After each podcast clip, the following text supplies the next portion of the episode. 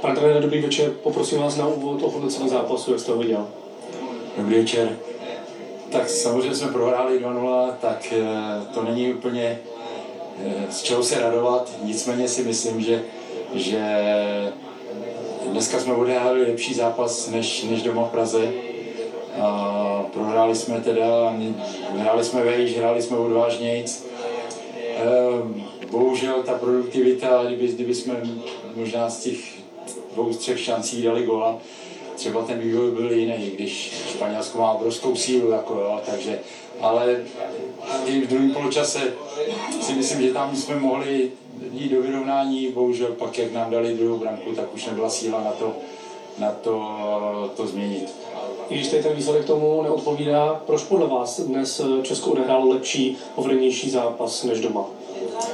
Tak já si myslím, že už si kluci jako navykli, jako že tady s těma týmama je jak hrát, že prostě je to rychlejší všechno. A zápas od zápasu jsme se e, zlepšovali a více si věřili, takže já musím, musím za celý svraz tím klukům poděkovat.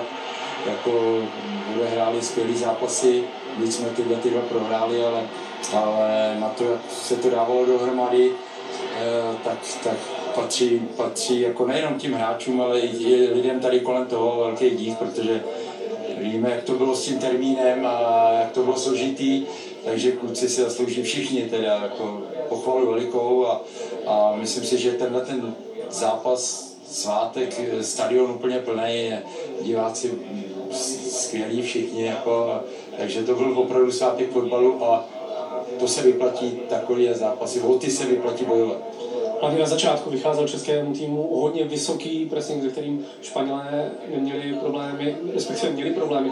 Proč už to třeba potom v tom průběhu zápasu nešlo? Je to tím, jak to bylo fyzicky náročné utkání? Přesně tak, jako i při tom, když tam uděláte při tomhle presinku, který se nám dařil, eh, díky němu jsme se dostali do těch šancí, jo, eh, tak pak tam zvyšuje se riziko prostě té naší prostupnosti, že jsme otevření a ty Španělé prostě rychlostně a dovednostně jsou na, na vysoké úrovni, jo? Takže, takže to je jedna věc a druhá věc je ta, že eh, klukům potom ubyvaly síly a už prostě nebylo síly brát. A... Máte za sebou čtyři zápasy během deseti dnů, jak byste zatím zhodnotil dosavadní průběh v Lize národů? No tak pořád hrajeme, řekli jsme, že bys, bychom byli rádi, aby jsme se udrželi v té nejvyšší společnosti.